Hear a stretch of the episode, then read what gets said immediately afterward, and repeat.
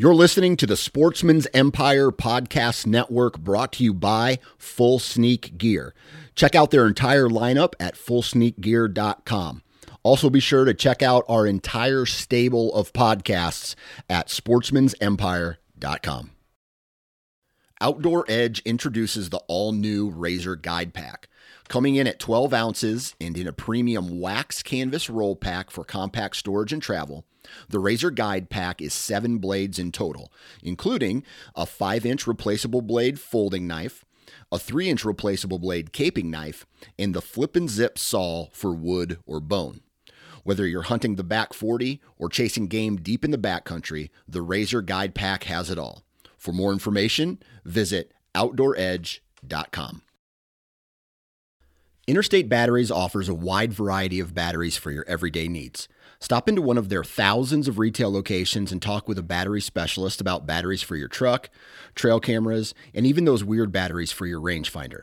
Interstate Batteries even offers cell phone repair in certain locations. For more information, visit interstatebatteries.com. Interstate Batteries, outrageously dependable. New from Moultrie Mobile, the Feed Hub offers first of its kind cellular connection and control for nearly any spin cast feeder on the market. When used with the Moultrie Mobile app, you can monitor feed and battery levels, run feeders on demand, receive alerts when feeders are clogged, and remotely adjust feeding times. The Feed Hub is ideal for anyone who maintains feeders. Remove the guesswork and save time by planning feeder maintenance before you drive to your hunting property. For more information, visit moultriemobile.com. On today's episode, I'm recording on the tail end of my early season North Dakota hunt with Bill Thompson, owner of Spartan Forge, and Johnny Stewart. I've done this trip a few times in the past, though this year a number of guys from the Spartan Forge team all got together to share camp near some of Bill's old stomping grounds. We recap exactly what we've been keying in on in terms of sign, while the primary food source is actively shifting day by day, and how we've been adapting to pressure. Johnny goes over the moves he made while reading sign to set up in an area where he got an opportunity at a giant. Bill provides some historical detail and reference for how things have changed in this area since he had hunted it growing up, and we also dive into the mindset and how confidence in having a continuously positive outlook can feed off of one another and keep you in the game. I'll also briefly talk about the Spartan Forge app before we dive in. Out here in early season, we haven't done much boots on the ground scouting in a lot of these areas outside of the season, so e-scouting is huge. I've set up my map to utilize the best of the three available imagery sources public boundaries, private boundaries, and contour lines. From that, I'm able to drop pins on locations that seem promising and then drive in and mark which crops are growing near some of those locations. In the ones that still seem promising and don't have much sign for other vehicle access or I don't see other guys going in or driving nearby, I can, of course, get out and speed scout, again dropping pins for bur oaks that are dropping acorns, fresh deer droppings, or even freshly opened up scrapes.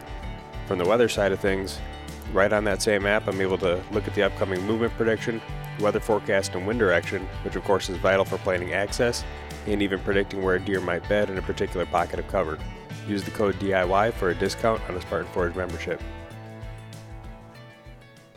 This is your first time out here, and it's also, from what I remember, really kind of a different in that you're more commonly hunting in like November, December. You're more mid-season, late-season guy. That's your specialty.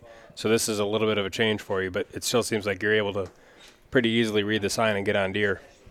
Yeah, definitely. Uh, I think the biggest thing was seeing how green the woods were, were the forest or whatever you want to call it, the timber. Um, I've seen this type of areas and other states similar to this, but always in the winter when it was either snow on the ground or just you know no leaves at all. So um, it's actually like a jungle to me. Yeah, out here in in it is summertime, I guess. Still just getting into fall, and um, you don't have. I don't know if me and you talked or Bill was talking about. Um, they don't really rub much on them bur oaks. Was that us talking about them? Yeah, we were talking about that because it's something that I've yeah, noticed. me and you, yeah. And it seemed like just hardwoods in general. I don't know if that's Yeah, something right. that's state to state, but I seem like I always find rubs on more softer wood trees, especially like aspen groves around where I'm at. That seems to be, you know, the most common type of tree that I'll find just general rubs on. It seems like, Yeah. or So- or evergreens.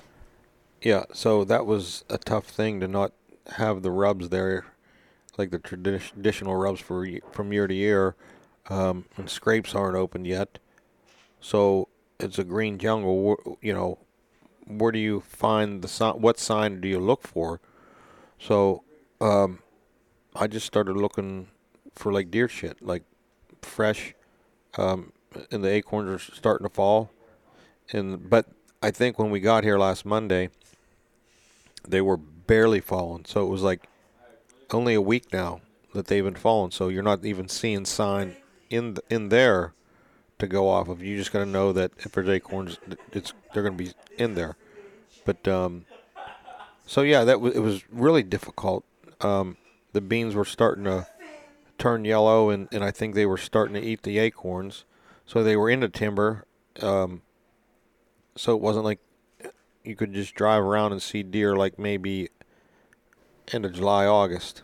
Right. And, and see, okay, we got deer here. So, um, yeah, they've been staying in the timber. I think 40 acorns coming out later, and the beans are drying up. They got some different type of different type of meal that they can go after. So, it was tougher than I expected. Um, and then I feel like there's a lot of hunters out here. A Yeah. lot of, a lot of you brought Yeah. a lot of your Minnesota friends out. I see them everywhere, and uh, they're hard hunters, you know. But um, I feel like after so many years, the deer start associating with this time of year with hunting pressure. So it's a year-to-year thing. So they're going to, in general, not come out in the fields if they've been bumped uh, or what have you in the past two, year or two. So they ju- they just associate that time of year with hunting season and uh, a predator to try to um, be getting after them, and so they adapt to that. So there's a combination of things where I feel like they're not in the fields. Um, they're not, you know, like Yeah. a, like a July August deal, you know. So um, And and I did see some deer in the fields, but it was not many. And and I remember even in past years going out with the thought of just like you know July August, trying to drive around and trying to you know do that whole field glassing thing and just not really having a whole lot of success. And I think in years prior, the fall was a little bit more ahead of schedule than it was this year, or maybe this year's behind schedule. Because a lot of times we'll come out here and the beans are already starting to be turning yellow, and the acorns are already be hitting the ground. But it seemed like when we first showed up, it was like it just wasn't quite at that level yet. You still had most of the beans that were green, and at least some of the spots that I went and quick checked, there's like hardly any acorns on the ground. You can still see them up in the trees. Last year was a big acorn crop. This year's not nearly what last year was, but I still wasn't seeing a lot of deer driving around. But some guys were, um, and that first spot that I ended up sitting in, I ended up glassing right at last light in an alfalfa field. It seemed like alfalfa, for whatever reason, was better than beans. It was better than canola. It was better than anything else. But there's not that many of them around. I could probably count on one hand how many alfalfa fields I saw um, that you can, you know, basically drive by on the road. And that was the one field that I saw deer coming in during daylight that I could see from the roadway. And of course, made a play on that the next day and, you know, saw a number of does, but not the bucks I had seen the day prior. But it seemed like every day then, every day the more beans are turning yellow. Every day more acorns start hitting the ground. And so really that food source and that shift seems like it's happening, you know, day by day. And I think the spot that you had found, if I remember right, it was like every day that you sat that spot, it was like there's more and more deer sign. Oh yeah, yep. They would, like I said, they acorns was started falling when me and Bill got here.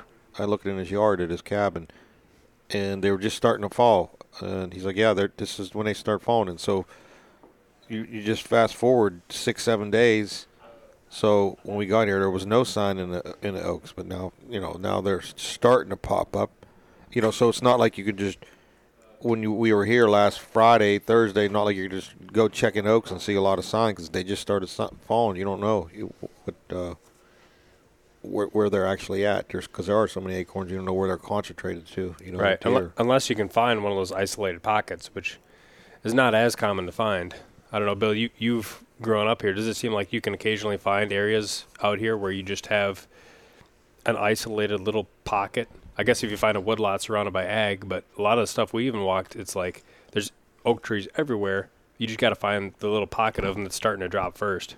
Yeah, exactly. You got to find them early, and that's kind of been my experience. Was um, the last I don't know ten or twelve years here that I've been hunting in this area is identifying. You know, I like it when the cr- crop is sparse because that focuses the movement of the of the deer. I'm sorry if I came up here late and you guys already sp- kind of spoke about that. I don't know, but no, uh, and and you're right. I know the one spot I found that one tree was like legit dropping, and the deer all come to that tree. yeah, yeah, that does It's almost like baiting them in a way. Yeah. naturally because you know this time of year if i can do it i love finding those you know scrapes around those trees it's going to be bucks you know nine times out of ten um, or even Yeah. ten times out of ten so um, yeah definitely that's something that i focus on and when you can find you know i got really excited when you guys were talking about this area that you guys had scouted out where you had acorn trees dropping around good ag um, Mhm. that to me is like that's the recipe for success this time of year is identifying those places and like I said before, I really like it when it's uh, when you are identifying those places and there is a sparse um, crop. You know, like I think it was last year or two years ago, it was insane here. Like it was just you had nothing but acorns. Maybe it was three years ago. I can't remember. But uh, I saw no deer, a few does. That was it. Um, and I was not running Spartan Forge at the time, so it must have been four years ago. There was such an acorn crop up here, like the deer just didn't have to get up and move anywhere. Mhm. There were far too many acorns. They were everywhere. They were not coming out into ag even at night. It was impossible to find them. So yeah, when you can identify those sparse food food sources and isolate for them, and especially when they bud up to good agricultural, I've always thought alfalfa was kind of the in this area at least. They Mhm. really seem to like the alfalfa, um, uh, and some other you know some of the other things you know, people go crazy for beans. I do see them in beans every once in a while, but it's not. To me, it doesn't get me excited like acorns near an alfalfa or corn. Um, canola is also very good up here if you can get near that. Yeah, and what you told me about the beans, I kind of saw saw that too. You know, because I would come here and think, I'll find them beans, but it wasn't the hot item, ticket item. Although, uh, I mean, to be honest, um, that night that we had glassed was like 14 bucks, they were in beans, weren't they? Yeah, I thought it was alfalfa, but it was beans. Yeah, I think it was beans. So there you go. Yeah. we just kind of violated our own rule, but I mean, af- but also that was you know, six days before the season opened. Um, Still, and it, like, and they, it the seemed like they were just moving through there too. It, didn't- they weren't. yeah, they weren't. It didn't seem like they were feeding even. I don't no, know if they yeah, I don't know if been. head to another destination because it was probably an hour before dark or 40 minutes before dark. So Yep. you just got to keep. Don't stop. You know, it's all keep- ground game this time of year.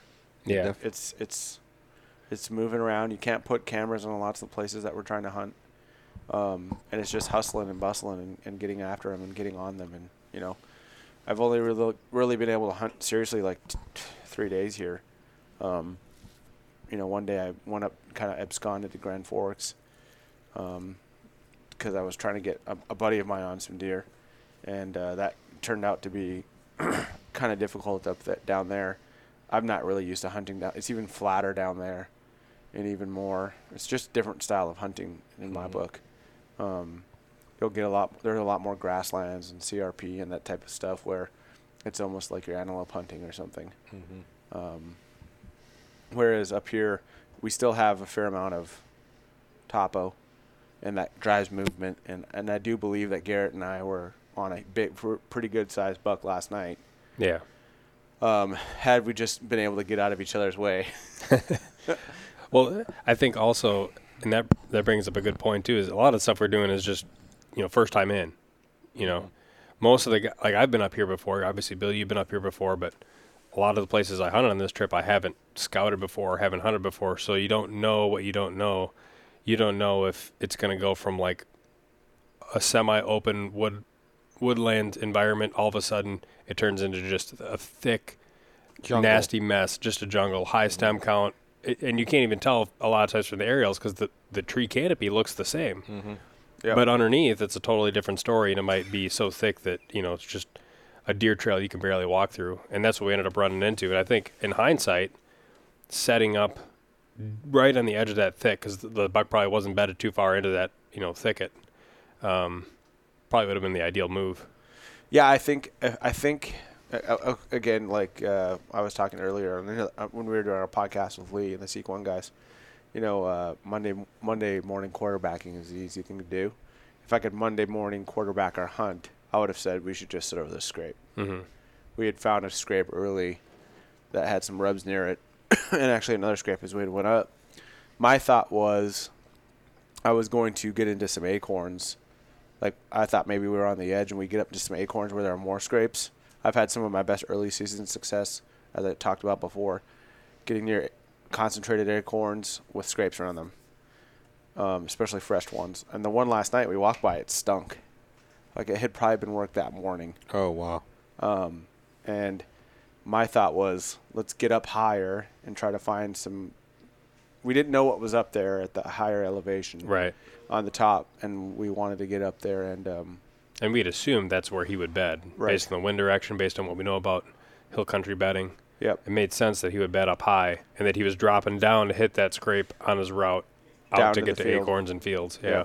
and uh, so we went up higher, and uh, it was pretty funny. Um, we had this plan of, you know, basically one of us would catch him as he was coming down, or if one of us bumped him, the way that the land laid out, we would bump him into someone else or something like that. And, uh, you know, I started moving kind of, I suppose it was south from the scrape, and you kind of went west Yep. and uh, I immediately I was with a camera guy and I immediately got into a bunch of thick like that you couldn't even walk through and there's just like one solitary what I think was an elk trail that the deer likely use. And as I tried heading through it, I was like, "Well, this is not going to be the spot. Like, it's not going to happen here." So I turned around and came back, ran into Garrett, um, and probably you know screwed up some of his sit, and then um, we made we we kind of quickly had an ad hoc plan. We did it again, and then we kind of got near that scrape, but we were above it because I was hoping that you know he'd just come near it and then work down towards it. So we we we set up there, and uh, as soon as we got into the tree, as soon as we got set up, I heard like a branch twig Uh oh. crack, Here he and comes. I was like, "Here he comes." Get ready. So the the camera guy was on his uh was like checking his Snapchat or whatever. I was like, "Hey, let's go. It's time." And we looked down, and waiting and waiting. I'm hearing slow steps. You know, sound like a deer. Sound like a deer. And uh, it was thick. You know, it was a good spot. Sure enough, it was the DIY sportsman. and uh, he- told he saw him first. The camera guy saw him first. I'm like, "Are you sure it's Garrett?" I'm like holding my bow. Are you sure it's him? You're 100 percent sure it's him? Because you know, to Garrett's credit, he moves slow and he moves like a deer, and that's the right way to move in the woods. Mm-hmm. Um, because to me, he sounded like a, a like a deer that was you know just casually making his way. And I was surprised that you, like, I felt by that point in time I was exhausted because I had just gone up that hill and it was thick the whole way. And I kept thinking, oh, this bench and maybe it'll open up. This bench, maybe it'll open. I just kept going higher on those elk trails. And I got to the top and I was like, it's not working. Yeah. Yeah. So uh, you know, we got humbled, but we were in the right spot, and uh, if I could do it over again, I think I'd have us both just sit around that scrape. Like Mhm. One of us. So there's two scrapes. We could each sit one. Yeah, exactly. Um, and uh, And I yeah, think some of those deer are bedded low too, in hindsight. very yep, very possibly they were to the north in that drainage, right? Mm-hmm. Um, but yeah, I mean, it was still fun. You still learn. Um, and we kind of talked about this last night, and it's something I've been trying to do for the last year, few years, which is just stay as positive as possible when you're Yeah. doing this, and take every you know failure as a learning event, Mm-hmm. um, and take as much from it as you can, learning, you know. And and uh, this time of the year, when you're finding scrapes, you probably should you know hunt near them. Mm-hmm. Right. You know, this time of year when you're finding scrapes, like there's no good reason not to, right? That's that's how I had success my first year up here, was walking into a spot with a plan to get to a destination that I found on the map that looked good, and and route to that spot. We found a fresh scrape like that, and decided to sit it, and ended up having like you know five or six deer come in, including the one I shot.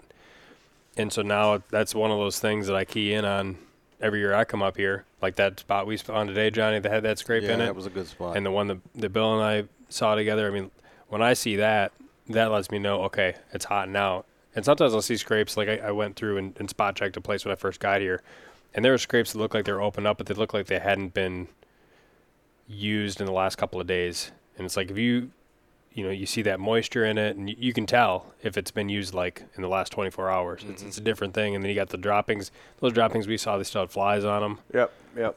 and uh, it's a It was different all kind of there. fresh sign. It was all there though, you know. Yeah. Hindsight's twenty twenty, as I keep saying. Um, I definitely won't make that mistake. Again. Well, I probably will. I say I probably won't make that mistake again, but you can always tell talk yourself into a good Yeah. mistake. Yeah. And and Johnny, the spot that you were at yesterday, in comparison to the spot that you were, you know, a couple of days prior, and you were finding sign before, but what did the sign look like that was different when you ended up getting your shot opportunity? So the original place I found was a piece of, I don't know, um, it was only about 10, 10 acres of oaks. It was kind of isolated. Um, there was uh, willows around, grass, CRP, what you would call it, aspen, kind of like um, lowland type situation to hold deer. And in them oaks, it was even the underbrush was really, the understory was thick. Um, but on the west end of it, it was kind of a grassy as you get into like the willows and or out into the field, um, CRP, and there's a grassy open area, and, and to me, that's where I figured a buck um, was going to feed. In that western portion, there was actually like a some saplings kind of leading to another um, area that I think um, would contain, contain deer. So Yep. it was like a transition between the two. So I was like, this is awesome, and um, it was just a bunch of doe. uh, But I sat it. I was like, there's going to be a buck coming through here. Um, left. A, I do actually still got a camera there, but um, I think I, I hunted it Friday night, Saturday morning, Saturday night, and then Sunday morning, and something like that. Uh, and then uh, no, I don't think I hunted it Friday. It was Saturday, Sunday, Monday. But saw a lot of doe. Um, and then the one morning, the last morning, I was parking and I looked to the west and there was a big deer um, out in uh, tree belt, kind of, you know, not much cover around. I don't know if he was going to come into my spot, my piece of timber or what. I hunted it um, that morning and um, during the day I got on Spartan Forge and just kept studying my maps and okay, if he didn't come into my timber, it looks like there was another patch of oaks to the north. And sure and behold, uh, I went to that patch of oaks on a south wind. I, I was on the north side of it and uh, went into the oaks and initially seen scrape and listened to what Garrett said.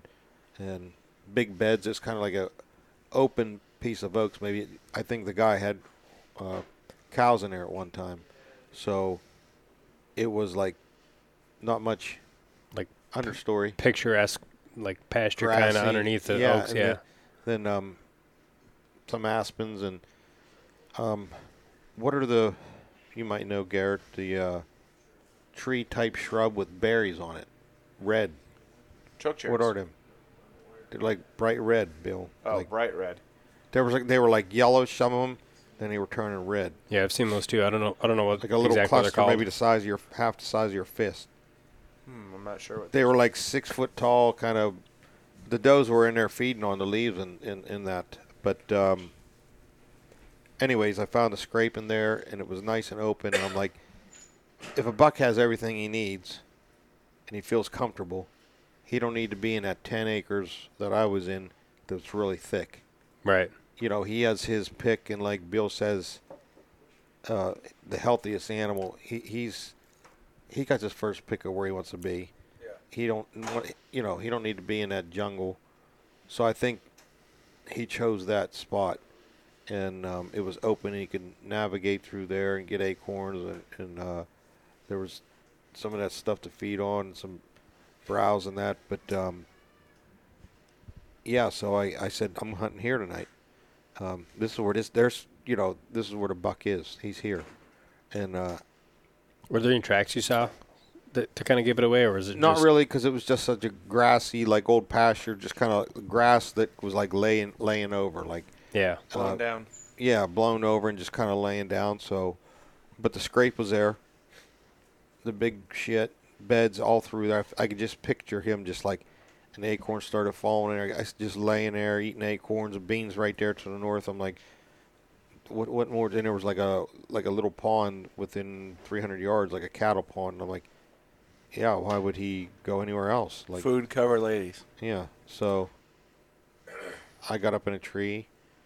It was like 6:30 by the time I got up in a tree, and uh, a doe come in, and she didn't like something at the base of my tree, so she went downwind of me twice and never smelled me.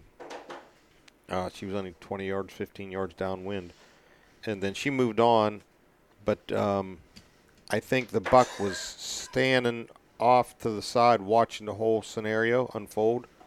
Because at one point I seen her look in his direction, and Yeah. like when a deer sees another deer, you're like, you could really tell like their body action. Like, uh, so I think the buck was standing there the whole time, and he ended up going further downwind. I was just ten yards from the scrape, you know. He went way further downwind, um, just because he seen how that doe reacted to where the bottom of my tree was. I mean, she never snorted or anything, but just something was off, and so he went way downwind, and I wasn't even. He was damn near in a bean field. I it was caught. I was caught off guard, and uh, there was some thick stuff at the edge, and and uh, I said next time he, he was in, I couldn't see him. I said when he steps out again, I'm shooting, because uh, any further he's going to be dead downwind. Like Mhm. I, he's going to blow or whatever. So he stepped out and looking toward the bean field. That was my downwind side. Like I never ranged nothing up up in that area. I was looking back in the oaks and east and west, and so he um he stepped out. I grunted. Um, I would guess thirty, and uh, I'm thinking it was like thirty-five, and I just shot under him. You know, it was just happened fast, and I was caught off guard. But but he run toward me. He he run into the wind, and he run right under my tree.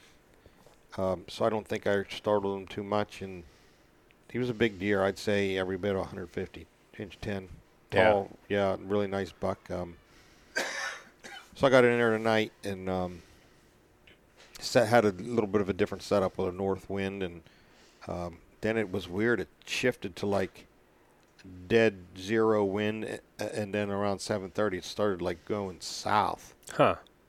Uh, it was a weird, and I we didn't see, we saw two doe, and you know I don't know if the wind shift kind of they might have been bedded with a north wind, and that shift might have messed messed them up. But um, yeah, the the scrape was the what I keyed in on because I heard what you said, and yeah, I saw him right there at that scrape. You know, and if it wasn't for that doe, he probably would have walked on the trail by the scrape at like.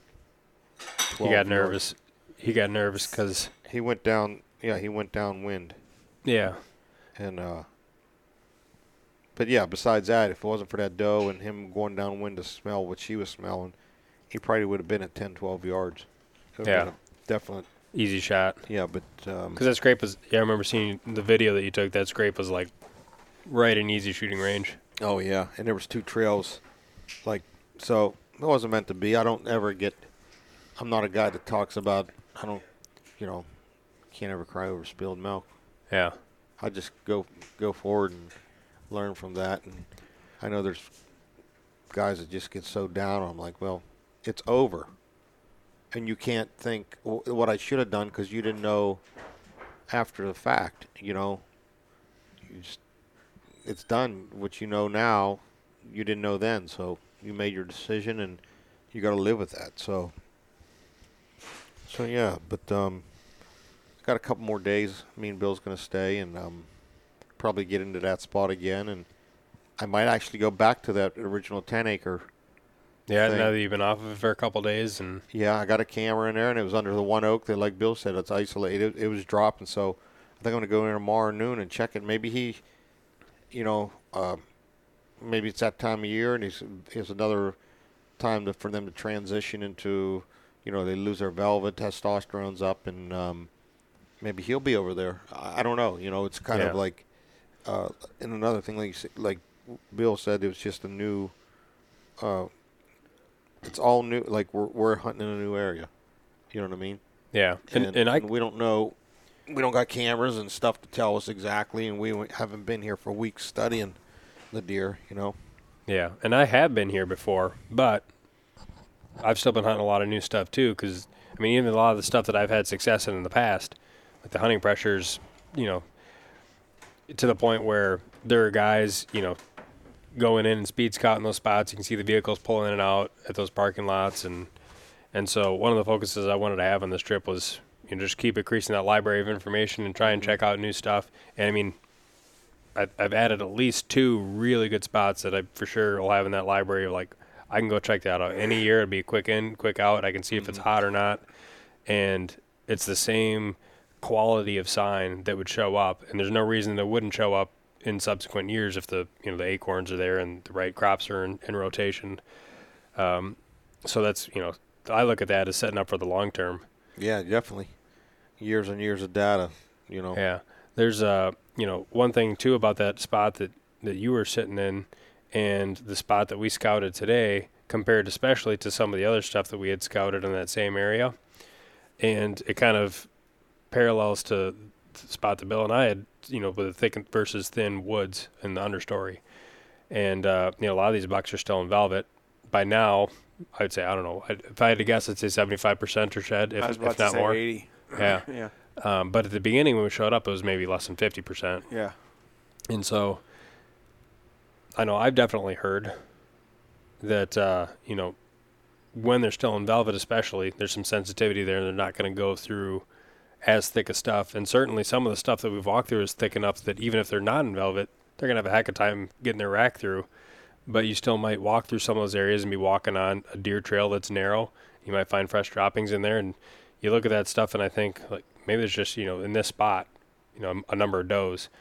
Like where we started off scouting today and working that edge of that bean field and checking in on some of those trails and they'd be thick but you still might see deer sign compared to that last spot we went into and we dropped down into it and it was like oh like there's an there's a perfect amount of understory here where they have secure travel but not so thick a buck's not gonna you know ha- he's not gonna have a really hard time getting through there. Yeah, and that's a big thing for them is uh, if they can find an area where they can um, move f- freely and not duck and move and eat because they are lazy, you know, and uh, they're so effi- efficient more or less, and um, they can find that ideal area where they, they Bill said he got everything: food, water, cover, ladies. It's like.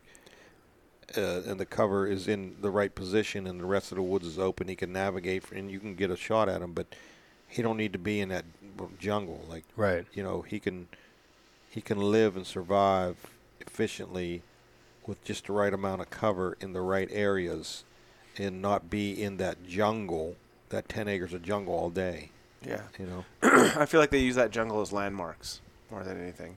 like to walk the edges of it Like walk, like we would use like uh, you know the the courthouse downtown or a museum or something. Like you know that's that place and you know you, you can Yeah. you get your bearing. You know the the does might be inside of that stuff, but i think you're exactly right and then the, the you know like the landmark bill said is like i got to the west side of it where it was grassy and open like a little bit of a pasture type situation i was in here tonight and yesterday. And i felt like this is feel like if if there's a buck here he's going to be at this end. He's not going to be in that. I mean not saying he wouldn't. If pressure was high and he was worried or scared or whatever he would be in there but there's no reason um, for it you know? Yeah, I will say this year too. like the biggest thing I noticed that was a was stark contrast to years earlier with me was I've seen more elk and elk sign than I've ever seen in my entire life in this area. Mm-hmm. I've never seen this much elk sign. that And I makes see it tough I'm and I'm seeing it everywhere. I think it does. I, I, I actually I keep notes on my on my phone on things that I want to research and read about and coexistence between you know two species like elk and whitetail that are competing for resources. You know, what does that do when an elk population blows up? They had a really w- rough winter here this prior year, and um, I, you know elk definitely can fare better in these temperatures than whitetail can just because of the amount, amount of fat that they have. And it seems to me that there are a lot more elk here than I've ever seen in my life. And I don't know if you guys, well, Garrett, I guess you're the only one who's been here prior. I, almost every place that I sat or looked or scouted had elk sign, yeah Um, they're all over uh, which was insane to me. It used to be like an elk was like I remember being a kid in here. in this exact area, and an elk was a rare thing. Everyone would be talking about it in town when there was an elk. Like, oh, did you see this elk? And everyone would talk about it like it was a big deal. And now they're everywhere. So what do the elk do in the winter? Do they just herd up more or less like the deer? That's Still? my understanding. Um, th- I mean, there's two major herds up here. Again, I could be wrong about this, but my last understanding of all these things when I lived here a while a ways back was there, you know, basically two major herds in this area, and and that they do get, you know, well, as it gets colder and worse in the area, they will not yard up, but I think they start spending more time, you know, closer together. The deer here definitely yard up. Um, I'll, I'll never forget when I was I don't know I was maybe fif- 16 or 17 or something like that. Um, I was driving up to where my mom lives lived um, up near Gardner, North Dakota, and um, I think I saw like 200 deer in a field, like one like in one small field. It was not large. I lost count counting them, and uh, you know you don't see that very often, but that definitely happens. I'm, I'm thinking that the elk do the same thing, but again, the biggest thing to me was just the amount of elk and elk scat everywhere, and you know the place that Garrett and I were at yesterday, I saw two large elk rubs, like you know seven feet high. Um, it was insane. So I don't know if that's contributing to you know. you know, I wouldn't say we've been unsuccessful because it's really difficult to get somewhere and four days later, you know, tag out in a place. Um, I wouldn't gauge it as in that being successful or not. I've marked place off the ma- off the maps, and I found a couple of places that I know I'm gonna want to come back to and hit. So in that regard, it's successful for me. Mm-hmm. It's kind of the way I feel about it. Yeah, and it's it's definitely challenging because I think with all that elk sign, sometimes it's hard to find. So if this elk population is this high and the deer's, you know, population is a lot lower, how are you going to see any um, deer sign when the elk trample? You can't see the, tr- you know what I mean? It's like, man, it's just overwhelming. It's like you deer might, you might see a lot of big elk tracks, and then intermix. It's like, oh, here's a doe track, Yeah, and then it's like it's like one. Yeah. You know, yep. Yep. So that makes it tough. Just seeing, s- s- finding sign here is re- was really, a, Yeah, and I don't know if you guys mentioned it or not, but there's a lot of hunters here too, you know, which anyway. I mean I regard as a good thing. yeah, I don't. mean, I don't. I don't. nothing Uh, wrong with it. I don't. Everybody's entitled to hunt.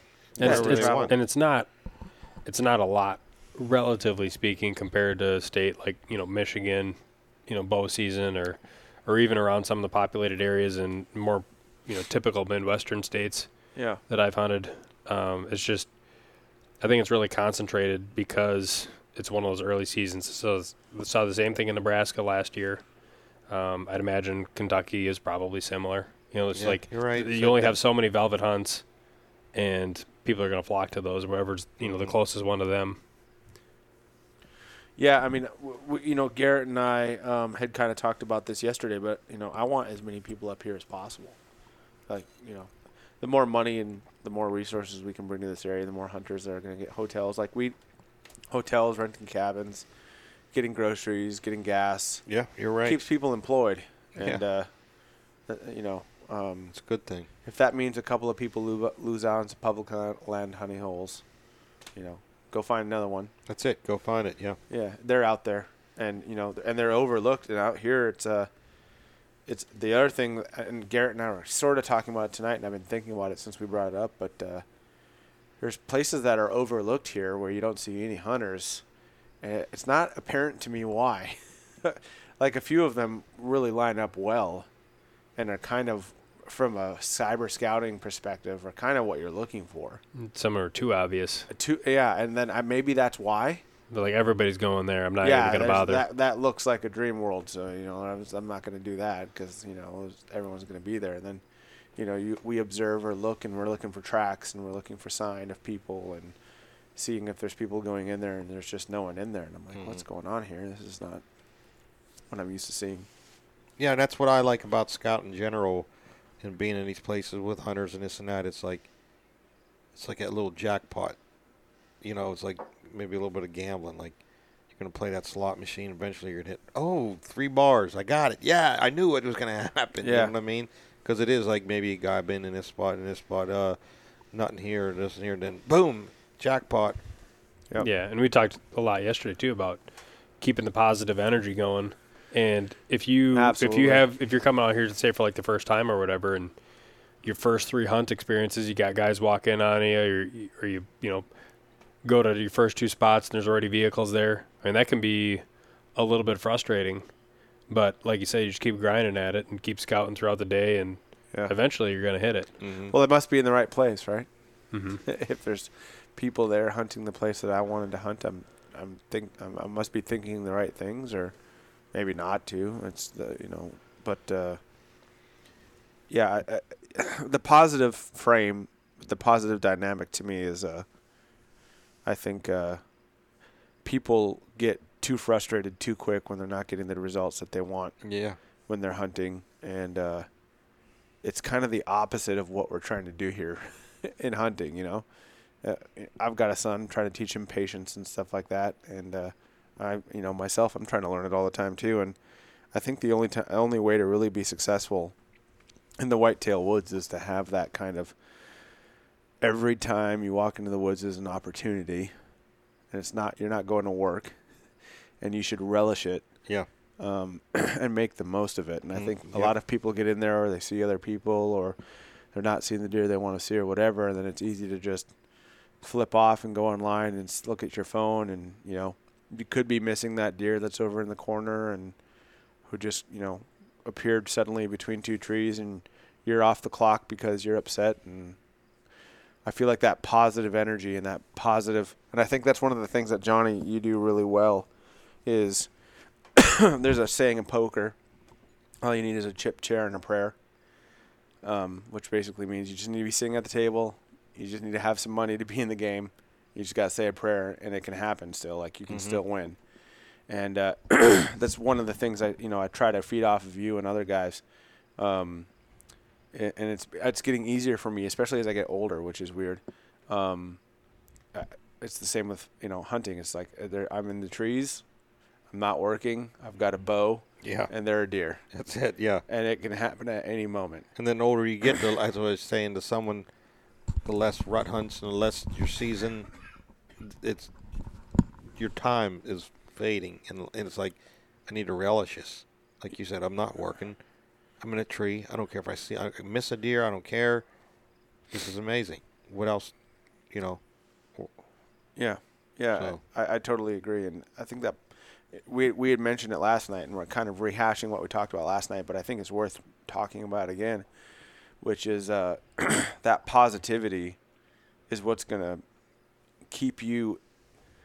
it it kind of goes back to um, I don't remember what the word is, but essentially it's like if you have a if you have a method that you use hunting, say you're a big believer in like the red moon or whatever when that red moon's approaching, right? You're going to leave the areas alone that you've scouted in the off season. You're going to focus on waiting for that red moon or whatever the thing is that you're into. Um, and you're going to go into the woods early because you don't want to waste the red moon. You're going to go in slowly. You're going to get up that tree slowly. You're going to put the phone away. You're going to sit because you don't want to waste that opportunity. And I think we probably just need to make that treat every day like it's the red moon or whatever it is that you believe gets deer moving. Um, and you're in, in, inherently you're going to see more deer Yeah. because you're paying attention, because you're positive, and that creating that positive feedback loop I think helps people. And it's something that I try to do all the time, like remind myself, like, hey, uh, six years ago you're deployed overseas. You know, eight years ago you were in Afghanistan during this rut. Um, Yeah. it, you could be doing that again Yeah. stop stop throwing away the opportunity and cherish it because this is where you want to be and this is what you're thinking about all year long whenever the season opens Mm-hmm.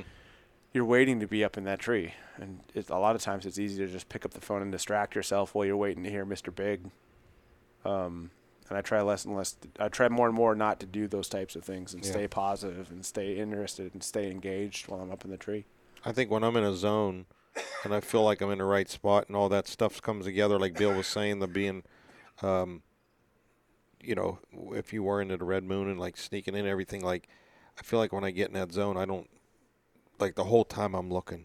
I don't even look at my phone. You know, I might check the time. Like in that in that one spot um, the other day, it was in that ten acre piece, but um, I was in a one end. I feel like you know, it's that time of year where there might be some buck shed and valve, and a, a buck could come through at any time. Acorns are here, and it's oh, and just like the time flew. I think I got in there at quarter to seven, and I stayed till noon. You know, and it was like I could probably could have sat there all day. You know what I mean? But uh, we had some things to do during the day. But it was like th- that's that's when you get into that mode and you're optimistic because all these things are aligning that you believe in or whatever, and you're doing everything right, and it, it gives you that positive feedback. You know, like this could happen at any time. So yeah, you're uh, on the ball. You know, you're watching, and the hours just click off. You know, so um, but sometimes you can get discouraged and be out of that. Um, I think lately what I've been doing is, you know, look at all the good, look at all the look at all the good things that put you in this spot. Maybe it's the acorns. Maybe uh, you know no one else is in here, and and um, maybe you saw a buck here. Maybe there's a rub. Maybe there's a scrape. But look at all this, and um, let them good things outweigh the bad things, and and just keep. Because sometimes I think in the past I would see all these good things, and I get in a spot, you know, because I, I think I'm go go go scout scout scout. All right, I got the spot. This is it. This is good. I'm going to get in there, and you and you know you're still in like go mode, you know, and it's like you need to shift a gear and get in granny gear, slow down and stop, and it's not. Um, you're not getting that um, instant gratification like go go go scout find a spot i'm up i killed a deer it's like you got to shift downshift and get in a slow mo and and just sit there and wait it out but if you because i would i think in a past get to the point where it's like how come i'm not seeing a deer? I got everything figured out. I know this deer. I know where he's at. How come he's not here? And it's like then i start going the opposite direction and like you know he ain't here. Maybe he moved and then you get all these you know negative things pop in your head um, that could persuade you that way. Where like, you know, the day or two ago it was the best thing since sliced bread, but I've been sitting, you know, lately and just thinking about um, what are the positive things that put me here, and just keep rehashing them in your brain. So to make it re- and make it out to be that positive thing all the time while you're in a tree, and it could happen anytime. And before you know it, time goes by and it happens. So. Yep, I couldn't agree more. I think the the positive thoughts and confidence kind of go hand in hand. For sure. One feeds the other, and vice versa.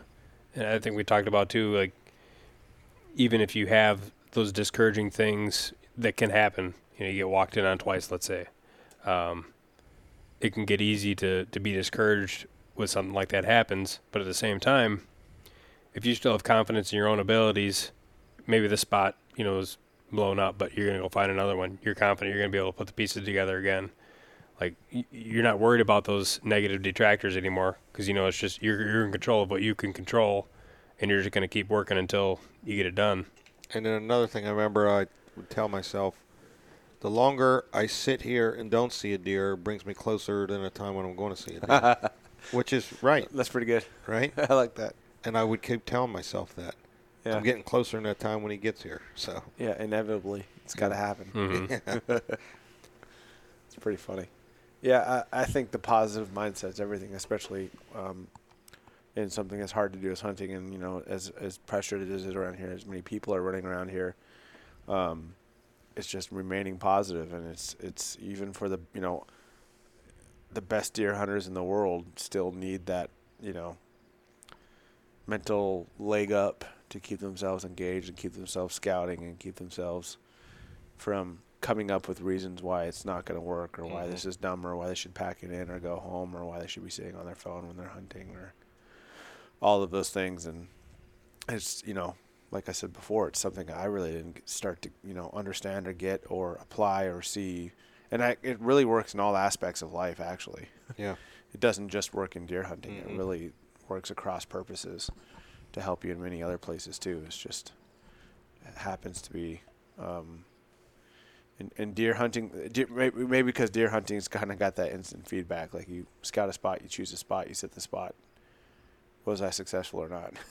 yeah. So it's easy to beat yourself up, but I think it's important to uh, focus on the positives, as you said, and why you're sitting in that tree. But then also, you know, when I've got friends helping me, like you guys or other people, um, coming up with more gaming ideas and plans, and or people that have shown up to the deer camp and all of that stuff, it's like I also try to think about I need to respect their time and what they've put in to help me be successful or to share deer camp with me. And if I'm just going out to the tree to be lazy or to sit on my phone or to not be engaged or to be thinking about other things, um, I'm really not helping them out as well because they went out of their way to come out here and it's time for me to respect their everybody has a sacrifice to come here and do this Mm-hmm. People have to drive from all over hell you know spend money on plane tickets and gas and scouting and their time that they could be using to do other things and everyone chose to be here together so i'm going to cherish that because i think it's it doesn't happen often that you can get a great group of guys together and then have a fun week like we've had and do this Mm-hmm. and you know we got one of our guys killed, and I think uh, one or two of more of us are going to probably end up getting the job done by the end of the week. Yeah, I believe it. Yep, absolutely. Mm-hmm. And for me, I'll be coming back because tonight's my last. Tonight was my last night sitting, but even this week, I found a couple spots that I think would be great for the rut that I didn't have on my you know list of spots coming into this trip. Tomorrow I'm going to do some more scouting, and it's like anything. You can keep building that library of information over the long term, and eventually people will come and go. You know, pressure will cycle. Mm, You're right. But 10 years from now, I might have 20 of those spots that are really good, you know? Mhm. Yep, absolutely. And and storing those things and remembering, you know, I used to write things down in a journal, um, my hunts and what I was doing and where I was going. And um, I was actually asking my stepfather to take a look at around my stuff my mom used to keep to see if I had one of those old ones there because I want to see if I can explore some of those spots from about 10 years ago when I was writing everything down in a record book. Because you forget about that stuff too. Mhm. Um, Yeah, you do. You think you don't, but ten years goes by, like- years go by, and it's like, where was this? When? You know. Well, it happened to me last year in Maryland. I, uh, you know, I started Spartan Forge a couple of years ago, and it, I'm, not- I'm not trying to shamelessly name drop. It actually works for the story. I was do, doing digital scouting, and uh, I found a place that I thought looked really good. I was like, oh, I'm gonna go sit this place in Maryland. So I go out there, and I'm scouting it, and I'm like, huh. Like it, this feels weird. Like I've been here before or something. I wasn't quite sure, but I was like, oh, this looks like a good setup. Like blah blah blah blah, blah. and uh, I'm, I put it all together and I go out there. I like hunt, bow hunting. It's a weird thing of mine. I like to bow hunt the opener of the gun season in Maryland. There's like a couple of places that I know where all the deer get pushed to, on this big tract of public land, Green Ridge State Forest, and uh, one of my favorite places to hunt in the world too. Well, I get to the spot and I'm like, huh, it kind of makes. I, I remember this. Uh, do I remember this? I don't know. And I'm like, no, I don't because I don't didn't have it marked down. Blah blah blah. Well, um, I got into the area and I was testing my application, and then I noticed in another application that I had, I had three pins dropped in that area. and I was like, and I looked at the pins and it was like 2015 or 2014 or something that I had been in there, and I was like, holy crap, I've totally gone full circle on this spot and found it digitally on the map again, and it's like. Whew, I'm 40 now. it's official. well, I'm 39, but I'll be 40 soon, and I feel every day of it because I'm officially re-hunting spots that I thought I had been in in the past. Uh, That's pretty funny. Yeah. Yeah, I think this this week has been great. Great group of guys, and I always learn a lot. Be, just being around, and it's it's fun too. I yeah, think- and being around people that are on the same wavelength like we are, all are always scouting, learning new places on our our app, and, and thinking. Even I see everybody, like I know there's other guys I hunt with that are hard hunters, but they're not. You know, psychos. They're not psychos. yeah, they're not psych, but like all all the time, like everybody here is like thinking about where to go, driving. Whether you're putting on, like Drew said, we say to put a thousand, eleven hundred miles on. You know, like you know that's what he does. You know, uh, or whether you're sitting here at night in your bed studying your maps, or you're you know you're hiking all day. It's like we're all connected in that wavelength that we're just psycho. You know what I mean? It's not like like there's not even a T. uh, Is there a TV here? I don't even like. No, I- like it's I like I don't think there is. we. w- Wait. But but it's like There is a TV here. Yeah, we didn't even notice that there's a TV in a cabin. The. TV hasn't been on once because every time we've been here, It's deer- We've been it's- eating or looking at uh, our Maps, apps. yeah. like the three of us will be at a table, going around looking, looking at plays, places. showing each other. But it's like I've been in other camps where they'll hunt the morning, evening, relax, watch TV, and it's like, I- I've been in I'm- camps where guys want to go to the bar at night. yeah, Are and you I'm out of your mind? I'm like, it's it, it's go. Like I only have this amount of time. I'm getting up. I'm going out in the woods in the morning, grab a snack. If I or I won't even eat. I'm going to go scout a place. I'm going to look at my map. I'm going to come back here at night and like everybody else is doing the same thing. It's like Everybody. everybody here. You know, it's it's great to be around people that are like minded, like just psychos. I guess. Well, you like know? yeah, and you can feed off of it. Yeah, and, uh, exactly. You know, I think it was was it was it Bo or Greg that introduced me to you? I can't I remember. can't remember anymore. Mhm. Whoever it was, I remember I was having a conversation with them about deer, and I want to say it was like December or January or something like that. And they're like, "Oh man, you got to meet my buddy Johnny," you know, because I was trying to talk this person's. I think it was Bo.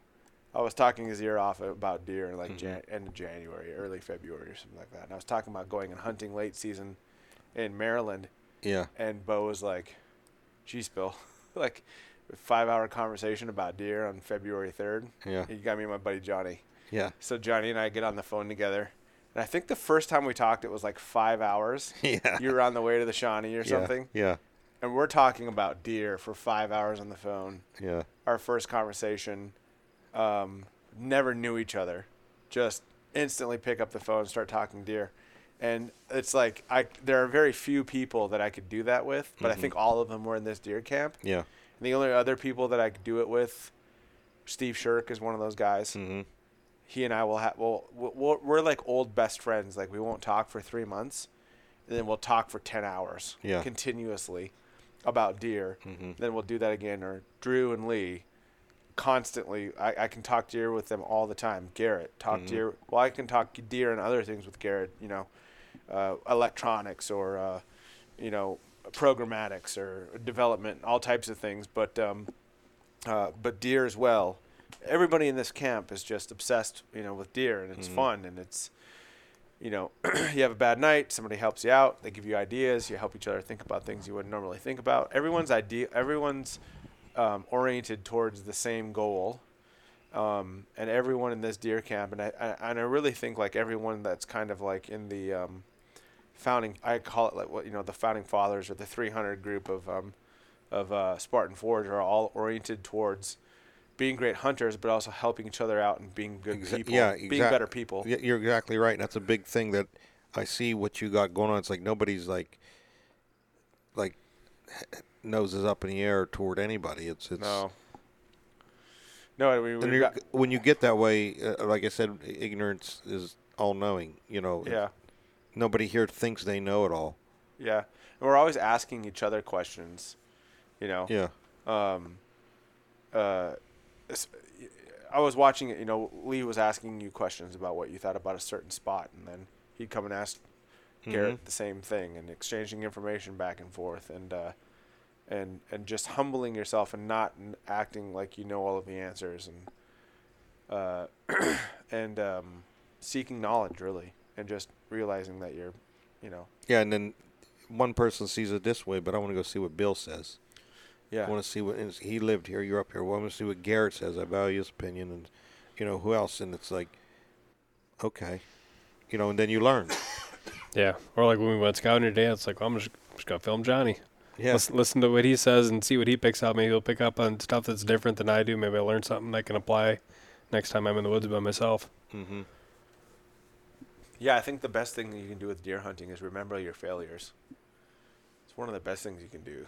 is like remember the failures and let them educate your decisions in the future. Yeah, and I say inform how you exper- experiences that I've done it wrong enough that I know how to do it right now. Yeah, for sure.